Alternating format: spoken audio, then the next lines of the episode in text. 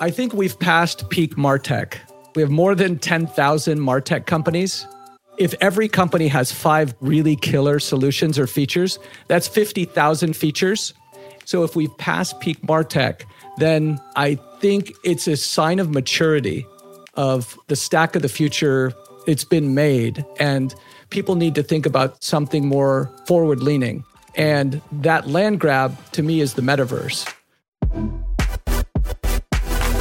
Hey, it's Dan McGaw. I'm a tech stack nerd and the CEO of the leading tech stack management firm, McGaw.io. Every week, I speak to executives to find out the stack they're using to drive revenue and make their goals a reality. This week, I've got Erik Newton. Erik has an extensive background in marketing, working at some of the biggest tech brands. His two plus decades of experience gives him full cycle view of the customer through acquisition, adoption, and retention. It also allows him to write some pretty specific jokes. Why do mobile marketers make good parents? Why do mobile marketers make good parents? I, I don't know. Because they're responsive. Erik is currently the vice president of marketing at Milestone. Their focus is on helping businesses improve their organic performance through search. One of Erik's main strategies is implementing tools users can interact with, though. So if you look at like a schema ROI calculator, if you look at that on Google, my calculator is going to show up first or second for those. So I've got a whole bunch of those in resources interactive tools. Today, Erik is joining us to share his proven techniques to maximize engagement and the stack that he's built around that goal. We'll talk about the gated and non gated content, his lead scoring strategies, and his predictions for the future of content hosting tools, and a whole lot more. All right, let's jump into Erik's interview. I am Erik Newton. I'm the vice president of marketing at Milestone Inc. At Milestone, I'm responsible for the full stack of marketing operations, including product marketing, digital distribution, content. I'm the head of research, which is a it's a really interesting and, and valuable program that uh, generates a unique and proprietary content that we use for PR and AR and uh, to share with customers and prospects. I like it. You got your hands full. It sounds like you're definitely a busy dude. Now, wait, help, help me understand a little bit about your background. Like, what's the journey that took you from like the start to getting to milestone? Yeah, sure. I graduated in the in the late '80s, and my mother was a person who was really interested in, in Asia, so an Asiaphile, and she said, "Go to China or go to Japan, it's going to become the Pacific century. So she was kind of mm. dialed in on that. And I went to study in China. And on the way back, I stopped in Japan. And I just liked Japan a lot better. So I became a Japan expert. I studied Japanese my final year at UCLA. And then I moved yeah. to Japan a couple months after graduation. And um, I worked there, odd jobs teaching. And then I went to graduate school there.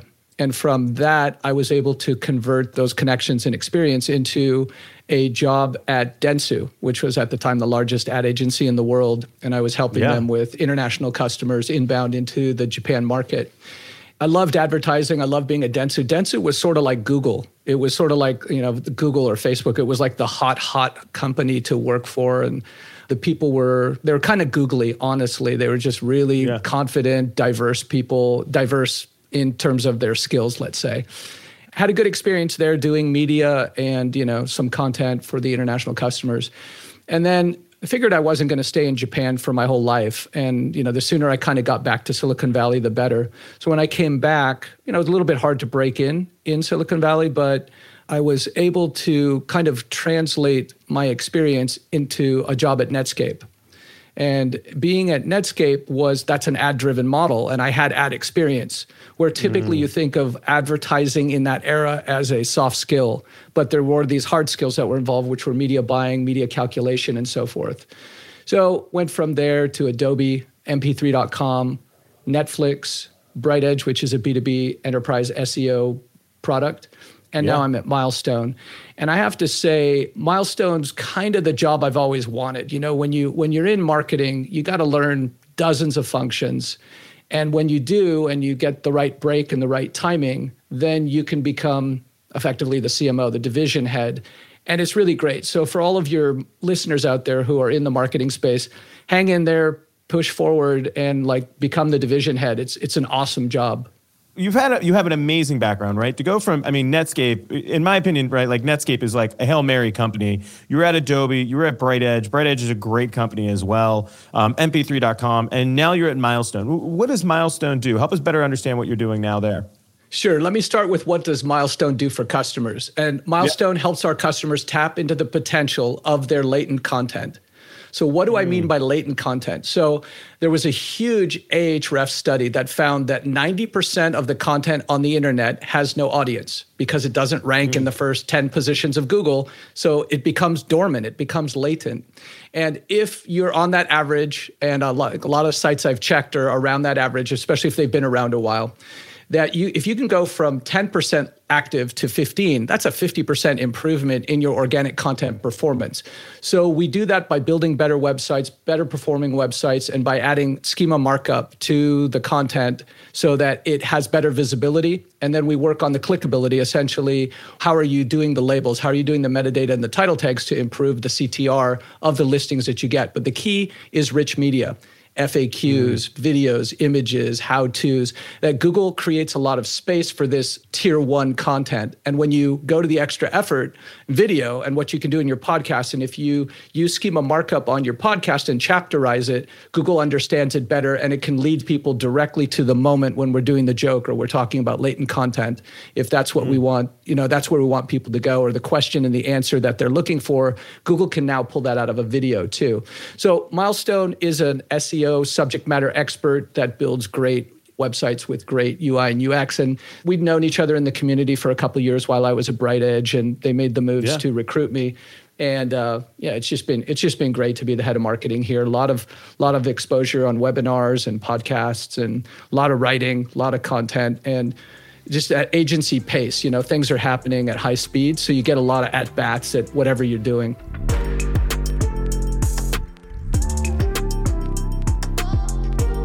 Erik mentioned something you've probably noticed becoming a lot more common recently. Search has been continuing to evolve with various forms of content. Gone are the days when blog posts were the be all and end all for top ranking search results. A search for something like how to hang a picture will take you to a timestamped section of a YouTube video that shows you exactly how to hang your pictures.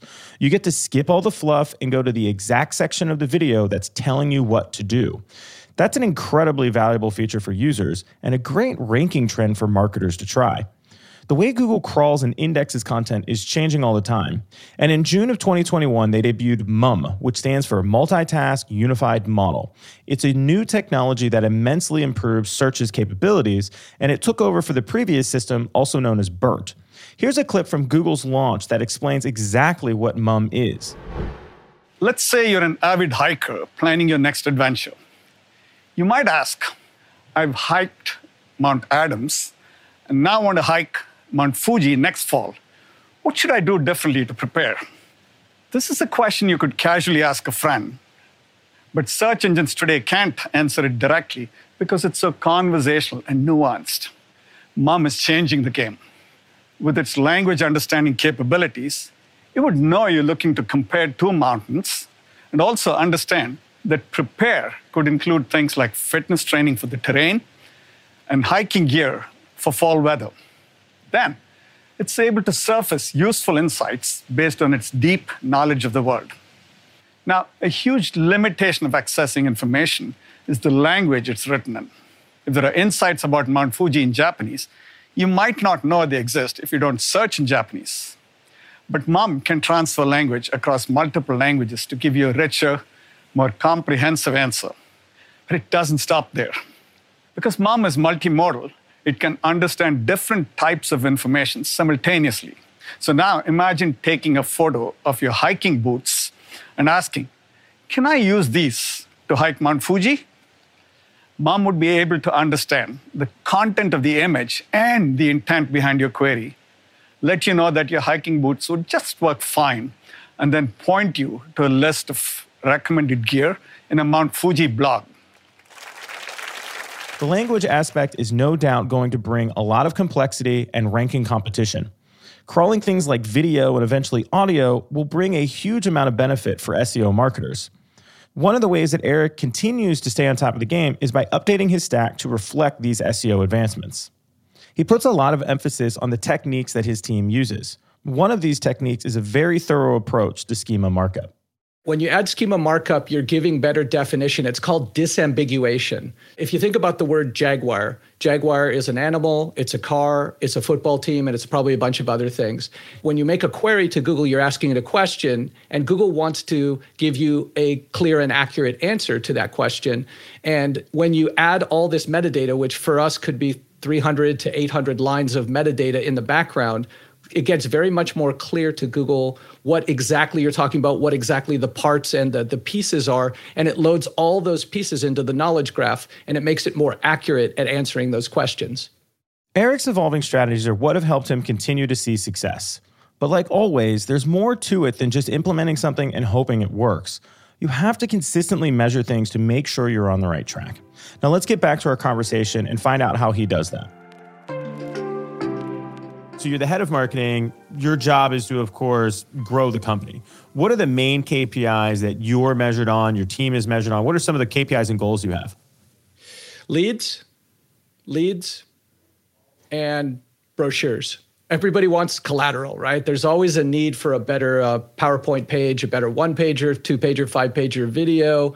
Whatever I go to a sales meeting, they always say, "Hey, this is great. Could I have? Thank you. Could I have another? You know, could I have one of these and one of those?" But yeah. if, you know, a little bit of joking aside there, appointments. So if you think about, you know, MAL, MQL, SAL, SQL, and if you want me to go, if you want me to break that down for the audience, What's let me know. MA, MAL, what is that? Marketing accepted leads. So market, it's a okay. raw lead. The other way to think about it is like, hey, marketing got 300 leads Sales doesn't want to see marketing accepted leads because they're raw. You filter them. Marketing says, "Hey, we've qualified these. The one 300 became 150." Then you mm-hmm. send it over to sales, and sales goes, "Yeah, we're not calling on that industry. Our products. Uh, that's not a pitch I'm going to do." They'll drop the 150 to 75, and they'll say, "Yeah, we're going to definitely book these appointments," and that the SDRs or you book the appointments for them. And those sales qualified leads are these are good leads I went to the appointment, they were legit, and people get paid out on SQLs. Those essentially a demos or appointments is what mm. uh, the next step down the funnel is. Then the pipeline. So if we go to an appointment and uh, the opportunity to build a website and do the schemas and do all the SEO is an $80,000 contract, that's $80,000 a pipe. That is marketing sourced pipe because the MALs became the pipe. And then over time, sales is going to close a percentage of those deals, and that's closed revenue marketing sourced. That is the primary sourced line of KPIs.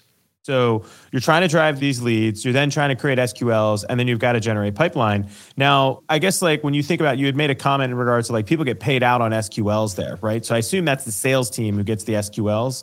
Yeah, the demand, the the outbound demand generators. If they're going to use our leads, if they're going to, if we're going to pass over our leads to them, we're going to do, uh, you know, cooperative generation.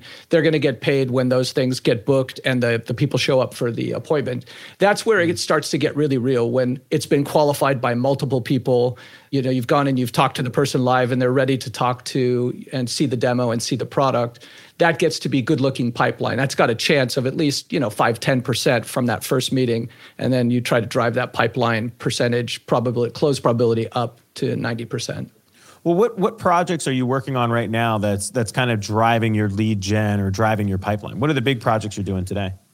Ongoing SEO. I'm mm. personally very involved in the SEO. Um, it's a SEO does require subject matter experts. So that could be somebody in the department, it could be an agency, it could be a consultant that you bring in, but somebody has to ride herd on content creation and SEO technique and staying on top of where the opportunities are. And I can share some of those with the audience if we want to go deeper on SEO. The other big one for us is webinars. Webinars are extremely productive for a couple of reasons, right? We we bring in people that the salespeople haven't spoken to. We warm them up. A registration yeah. on a lead scoring basis if you're doing a 100 point lead score and 90 is really ready for an appointment, then a webinar registration is pretty good. It's like a 20 for me.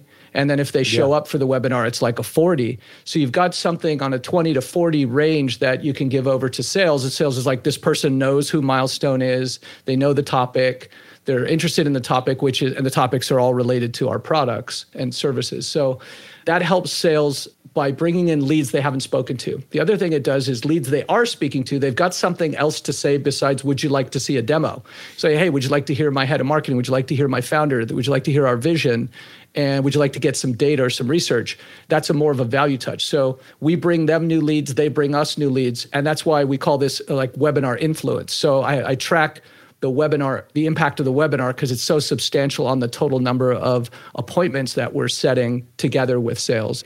And another project I, I I'm excited about, I haven't got as much bump from it as I wanted, were our interactive calculators. So if you look at like a schema ROI calculator, if you look at that on Google, my calculator is going to show up first or second for those. So I've got a whole bunch of those in resources interactive tools. And I feel like that's a higher lead score. If people are interacting with the calculator and they're going to spend a couple minutes thinking about their data, putting that data in into the calculator, getting a result, I don't force them to give me their email address, but I'm assuming that that's a higher level of engagement. So I'd say that lead score is like, you know, between a download and a webinar, I'd say it's about 20. It's about like a webinar registration for me. And it's less competitive. So you get you can get exposure on the Google SERPs without mm-hmm you know, without being the 30th one to write an article, blog on that topic. By interactive calculators are harder to make, so there's not very many of them. This calculator strategy is something that really excited me. We've spoken a lot about the oversaturation of content online. It makes getting your content to stand out incredibly difficult. While Erik has offered some great solutions to ranking utilizing your schema markup, it might be time to start evolving your content. Outgrow is a marketing tool that specializes in interactive content. Their product enables businesses to build assessments, quizzes, and calculators without a developer.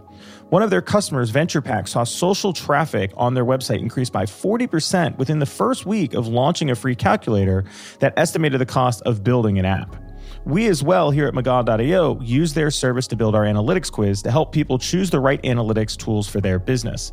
You can check that out in the footer of our site at McGaw.io.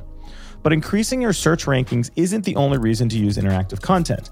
Doing so is also a proven strategy to drive more leads.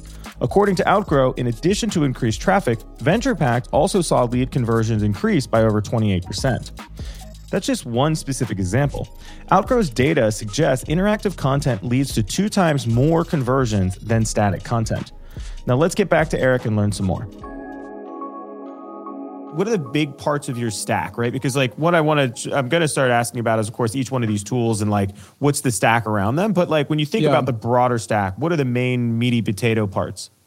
Pardot, Google yeah. Analytics, Google Search Console, Milestone CMS, Salesforce. Those are the big pieces. Yeah. So Pardot is our email automation. It's our marketing automation and all of our lead forms and our um, lead routing automation you'd think it would be really easy. It's it's reasonably easy, but I think it'd be even easier since it's same company as Salesforce since they bought it. But like all things you buy, it has legacy. It's not as integrated as I'd like it to be. I've used Marketo. I've used uh, Eloqua in the past at BrightEdge. How would you rank Pardot compared to those guys? You know, Eloqua was the most robust. You know, Eloqua was sort of like the true enterprise player there. Marketo was up and down when it was independent. When it be, after it became Adobe, and Adobe, you know, those big companies buy them and they put in a lot more engineering resources, and they usually fix a lot of the problems. I just thought Eloqua was very robust, and you know, it was better after Oracle uh, a year or two after Oracle bought it than it was when it was independent. Pardot, I get told we can't do that with Pardot more often than I'd like. Hey, can we make this look like this? Can we make this form look better? And they say no. I'm like, yeah okay, can you get the Pardot people on the phone? Let's have a, a, a customer service call with them about. I, I want to believe that you're telling me that you're truly limited here, but if I hear it from them, and then what I actually heard from them was we were on an old fork of the software and we needed yeah. to upgrade. I was like, we need to upgrade. It's it's SaaS software. Doesn't it upgrade yeah. itself? They're like, no. I'm like, okay. It's a, they said it's a small upgrade. I was like, okay, you know, give us the paper, and it was really expensive. And I was like, this is not going to turn out well for you guys. Like you're you're going to charge me money to get current with your software when it's SaaS. Like mm, that's not what's going to happen. That's not how this is going to work out. You guys are going to give that to me at a really good price. Yeah, for sure. I, I, mean, I've never been a huge fan of Pardot. I have a ton of friends who are like big fans of it. But when I used to work at Kissmetrics years ago, we used to say Pardot was built by engineers that hate the internet. Uh, it was not designed for the internet. and now that you bring up this whole like they wanted to charge you for an upgrade, it like completely validates my opinion there. Going back to something you were talking about earlier, so one of your major things that you're driving traffic with is SEO, right? Like, what's your stack for SEO? I know that Milestone, of course, does the schema, but like, is there an Ahrefs? Is there a BrightEdge? We're not a BrightEdge house. Uh, we use a lot of um, best of breed tools, Ahrefs, uh, SEMrush, and uh, GSC. There's a GSC has gotten so much better. That's Google Search Console. That's yeah. gotten so much better over the last four years. There's so much in there that like Google, for whatever reason, Google wasn't providing it, and now they are. That helps us quite a bit. So that's our stack, and then the other part of the stack is the experience. So the CMS, getting a good fast pages and getting the right user experience and navigation, ADA compliance, that kind of stuff is all subcomponents of the algorithm. So it, it hmm. connects not just in the traditional sense of SEO tools, but also site hosting, site experience stuff. And that's Milestone that's doing all that for the CMS part? That's right. We are an SEO first CMS, so we built a lot of this stuff in. We built in the schemas uh, right into you know the schemas right into the product, and the speed and the caching and the environment that it operates in is conducive. It's SEO friendly. It's SEO smart. Mm. Now you talked about Google Analytics, right? I mean, what's your opinion on this GA4 and the deprecation of Google Analytics Universal next year? Like, do you have any opinions or thoughts on that? Yeah, I'm sad. I really like GA. Um, yeah. GA has been it's, it's, become so unbelievably robust, and it's a, again back to the free era, going back to Netscape and and Google Ads, and creating just amazing platforms that supersede a whole category of platform providers.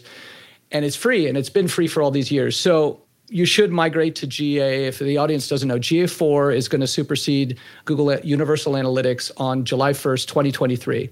But you should migrate and get your GA4 populating before July 2022 so that you have one year of year on year data. Because it's not going to make sense to look at GA4 data and compare it, even if you store your G, Universal Analytics, your traditional GA, even if you store that, you're not going to be able to compare it because the data model's changing.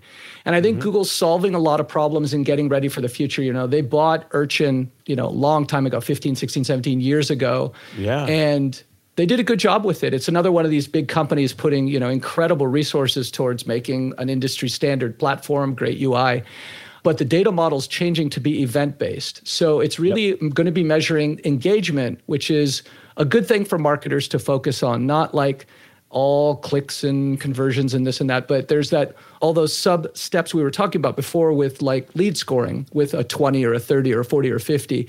Essentially, GA4 is going to do a better job of measuring engagement by all these events. But it's hard to migrate. We Milestone does do GA4 migration for um, customers and for non-customers on platform, off plat- off CMS. So we can help you with it. I tried to do it myself. It didn't work, and then I sent it over to my my own analytics department. Said migrate me, please. And now I'm populating. I've been populating data for a couple of months, mm-hmm. so I can see what's going on in GA4. Now it's interesting. Like one of the things that I I don't think Google is actually going to shut down GA Universal by July of 2022, right? Like I think that they're trying to get many people to use Google Analytics 4 because nobody's really using it. So by putting basically the writing on the wall, they're forcing everybody to start using this product. But GA4, in my opinion, is not fully baked. I think like they still have a while to go. Um, I think they're a little behind the curve uh, because naturally, companies like Kissmetrics, right? We were doing event-driven analytics for over 10 years. Do you think they're really going to pull the plug on GA Universal this quickly, or is it going to be like the cookie apocalypse where they keep shoving the date back? So I think there's going to be a lot of threatening that G- Google Analytics will stop populating data on July 1st, 2023. So starting yeah. July 2022, the warnings, Google's going to be firing the shots over the bow, you know, nine months to go. And then I agree with you that GA4 doesn't seem fully baked yet. It's like beta software, yeah. beta 2 maybe. And there's a whole bunch of features. All the pathing and analysis that I was doing in GA is not there yet. So I'm missing a lot of things. And that's typical for Google. They'll they'll add the features as they get closer to the launch date. And then they'll look at the market and they'll listen to how much we're struggling to get there or not mm-hmm. get there. And then they might slip the date. But I think there's a good chance that not that GA goes away. I think GA will still be there. It just won't have any new data. You'll be able to look, I think you'll be able to look at old data in GA, but what good is that going to be without new data? Now you brought up these webinars, right? So what are you yeah. using to run the webinars? I, I assume you're using Pardot, but actually no Pardot on the webinars. We use Pardot for the other forums, but for webinars we do Zoom webinar you know everybody's used to zoom. It's good for when you have external speakers that you don't have a lot of brain damage as they come into the event and you know get set up and get speaking. So it's familiar. The features are pretty good. The green room is really hard to use when you we use uh, the zoom webinar for a summit event too. There's the green room's a little awkward um, for mm-hmm. webinars but it's there. It's a little it's not as robust as uh, some of the platforms were. So it sounds like lead scoring is a huge part of your strategy as well I'm I'm better at talking about lead scoring than I am at operationalizing it. And the, yeah. the problem is there's a lot of people involved. I can figure out this logic, and I can assign lead scores. Um, ideally, I'd do a regression. I do mathematically. I'd figure out how these activities correlate to future activities like buying milestone products and services that would be the best way to do the weighting. But in, in lieu of that data, I would just, you know, guess and assign scores between five and 10 and 20 and 15 and get them up to 90. The problem is that it's not exactly how salespeople think. They think a little bit more like marketers, like bulk. They're they're not combing the data. They're not digging in to see the lead score. So I've tried it a couple times. I've never got it operationally where I want it. But in a setting like a podcast, it helps me to talk about the lead score and the increment to which I'm doing my job of warming up the lead and getting the engagement up or helping the velocity of the deal to go through the mid funnel. Yeah, it's interesting. And I like your focus on that. So you're warming up these leads using lead scoring and you're using a lot of different tactics. I mean, you had mentioned these webinars. I'm assuming that counts in the lead score. You follow up with them after the webinar, counts towards their engagement scores. I mean, what are other, some of the other major things that you're using to increase that score or, or maybe even decrease that score? Do you have any decrements built into this? Yeah, you should, huh? Because it uh, there's a decay on the the lead score. The activity that's happened decays over time. I don't have a decrement. The increments are really like download. So it's the it's the form fills because you get without GA4, without event really good event tracking, it's not easy to see that somebody has done the interactive calculator when I didn't require them to submit it to the server. Like I, mm-hmm. I let them do it on the browser side one of the things that I think is interesting though is like how is your SEO supporting this calculator, right? And are these calculators all homegrown or are you using a product to help you with your calculators? Yeah, they're all ho- they're all built. We built one of them and then we kind of modeled one of them. So if you go into Google and you search for schema ROI calculator, speed ROI calculator, GMB evaluator, Google My Business evaluator. So it's calculators and evaluators. And you put in some data that if I was consulting for you, I'd look in your GA, we'd talk about it, I'd collect the data and I'd do some research. But if you do that research, put it in the calculator and and show it. And then I'll show you an answer and I'll give you a scale like, you know, poor, good, very good, excellent. You know, you're you're an SME, you're an you're awesome. So how does SEO support it? Well, all those ones I just told you, most of them show up in the first or second position. So anybody in the audience or anybody who's thinking about how much should I invest in the speed of my website and what's it going to be worth to me? And the, the projection is based on research from Google and Deloitte and our own research on how much improvement you get per 10% improvement in speed. How much do you get in uh, a 1% improvement in speed is a 10% improvement in conversion. There's a lot of return to be had when you've got numbers like that, right? Yeah, for sure. Now, and that's a lot, right? Like, so the calculators, people put in their information. I'm assuming they they become a lead at that point, and then sales is going to reach out to them. Yeah, so if you do the calculator, after you do the calculator, then it says uh, talk to sales or you know uh, contact us. So you'd have to take a further action in order to do that, and then you come inbound as a contact us. If I change the model to that, I will not share the information with you unless you complete the form, then the engagement's going to go down. So that's always the trade off on gated. You know, when you gate really hard, you got the drop offs around 80 or 90% if you put in like five fields, if you require people to do that. So this is like let a thousand flowers bloom. This is an SEO tactic. And generally with SEO tactics, you don't use a lot of gating. You make the content mm-hmm. available. That's why Google's saying, hey, I'm going to refer people to you. To gate or not to gate? That's the question you'll have to ask when considering the engagement on your site. Essentially, gating your content means users can only see it after giving some sort of information in exchange. Ungated, though, means that there's no barriers and it's free to access the content for everybody. When you gate your content, you're likely to generate more leads. This in turn leads to more sales and provides you with the analytics and data to attribute your marketing to those sales. But it may also deter people from enjoying your content. Ungated content may bring in fewer leads and therefore fewer attributed sales, but it will have further reach and create more brand recognition, and in turn should increase your sales. And as Erik mentions, if you don't gate the content, Google thinks you're a more valuable option for the users and may rank you higher. It's a tough line to walk. If you gate the content, you have visibility and tracking into the deals coming from your content. And if you don't gate your content, you won't have that visibility into the deal closing because of the content. But you might see a higher return in sales since more people are able to access your content. I was curious to find out what Erik's protocol is for gating, giving his equal interest in SEO and lead generation. Here's what he said without the gate you don't get the lead so there's you know with privacy rules and stuff there's there's really no other way to find out who the interested party is. So you start with non-gated and then you go to gated and you engage people on the website, you know, traditional old one is sign up for my email newsletter or sign up for blog alerts or sign up for, you know, WhatsApp or sign up for text messages, sign up for offers from me. These are the ways you you get people but the first challenge is to get them to your website for them to be aware of your your domain for them to be aware of your mm-hmm. url and your name and then if they see value, you got to get them to come back. But at some point, you got to get them to tell you who they are. And there's some tricks you can do with like appending data to device ID and stuff. But the hit rate, the coverage rate for me has been really low when I try to do, when I try to like reverse look up people. Now, let's say somebody comes in, they become a lead, right? And then sales is going to reach out to them, right? Like, is sales using any type of tools or products to make their kind of email flow easier? What do they have in their stack? Yeah, sales uses Yesware. And Yesware, wow, I think. Wow, I haven't heard of that in a while. Yeah. Yesware is in a gray zone. It, you know, kind of qualify, it's qualifying you for sending a personal email. Like it's from a person, it's not from the marketing department, it's from the salesperson. Yeah. So it gets around some of the spam restrictions. And our SDRs create campaigns based on stuff we've been doing or the webinars or the outreach or a paper or the GA4 migration issue and offer.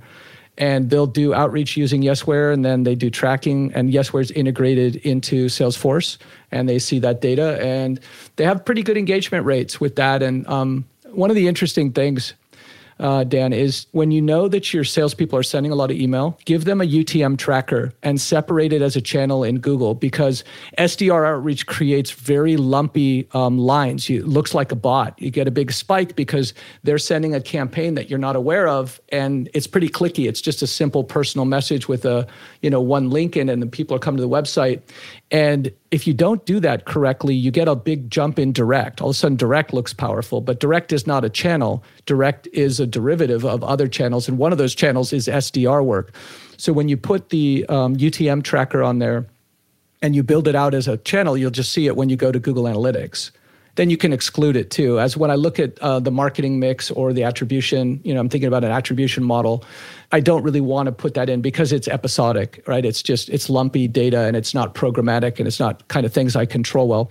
The other thing I recommend to the audience is that you break out local, use a UTM tracker on all your links that you have in Google My Business and break that out as local SEO as opposed to SEO in general because the channel is so big it'll typically be 35, 40, 45% of your traffic will be SEO. But if you're a location based business, 30 or 40% of that will be your local traffic. And you can see how incredibly powerful and sticky and engaged your local traffic is. You'll be able to invest more resources in making your GMB better. And you can do Google Posts and you can invest in local content and hyper local. All these things become more compelling when you realize that it's a quarter of the traffic of the whole website or 20% is coming yeah. from local.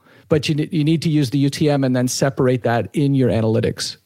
Yeah. And I love UTMs. And most uh, naturally, you were talking about Urchin earlier, right? Urchin tracking yeah. module for UTM. Yep. So yep. sounds like you're really, you've been using UTMs pretty well. And I, I love the strategy you talked about there.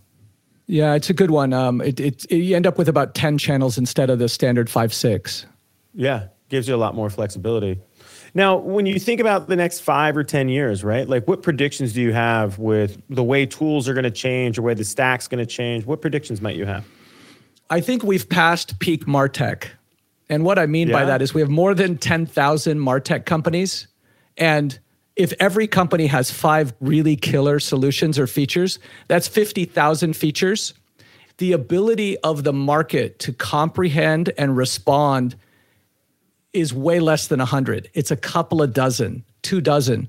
So there's way too many solutions. So if we've passed peak Martech, then I think it's a sign of maturity of the stack of the future it's been made and people need to think about thinking about something more forward leaning and that land grab to me is the metaverse that a 2d website has been around for since the netscape days since the you know navigator browser and Marc Andreessen so a 2d website is pretty functional but it's not very interactive 3d is kind of a weird category that without vr goggles 3d is not that awesome but yeah. what about 4D? What about the metaverse? What about bringing the networks together? What about bringing the experiences together between your game, your mobile, your app, your desktop website?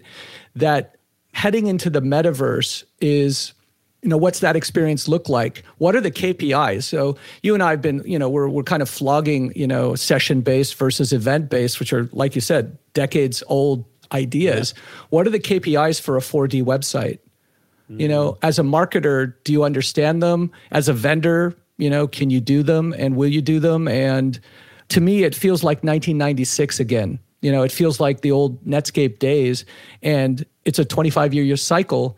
The new cycle's beginning.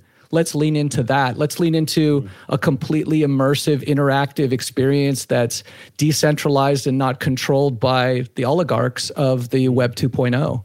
I think that's super fascinating. Like I didn't even think about like I was watching my son play on his Oculus yesterday and I was like the world's going to be totally different in 10 20 years from now. It's just going to be totally different. And I think you're you're spot on with the metaverse and how we're going to perceive websites. I think you're you're really really spot on there. This has been a great conversation. I really appreciate you being able to come join me. I've I've learned a ton, right? And you've shown some really really interesting tools and uh, strategies. Thanks so much for joining us today. Been my pleasure. Thanks for having me on.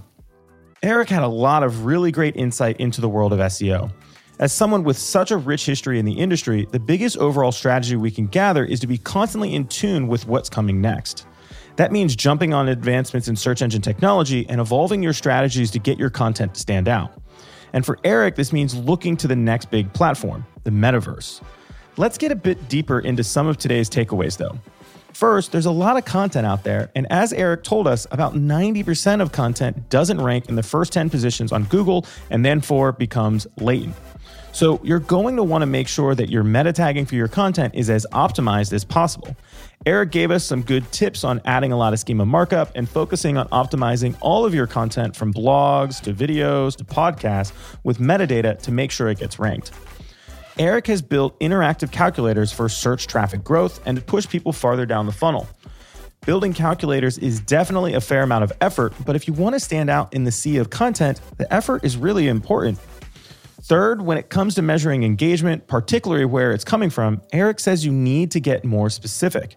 One of the things he recommends is creating unique UTMs for the individual sales rep emails. When the sales team is sending out their big email blast, you now see that they drove the traffic to the site and not just some random spike of direct traffic. UTMs are a little bit of code on your links that allow you to assign attribution. If you don't use UTMs on all of your links, you're missing out on the analytics showing how those sales emails are performing. If you want to get nerdy on UTM tracking and make it easy for sales to add those to their emails, go check out UTM.io's Chrome extension. And lastly, be ready for the metaverse. Being early gives you a big advantage when it comes to content. The web is definitely evolving. Erik has seen it before at his time at Netscape, and with that experience, his strategy is to lean into what's next. Since he's managed to stay on top of things through the incredibly fast pace of the internet, I'd say it's safe to follow his lead.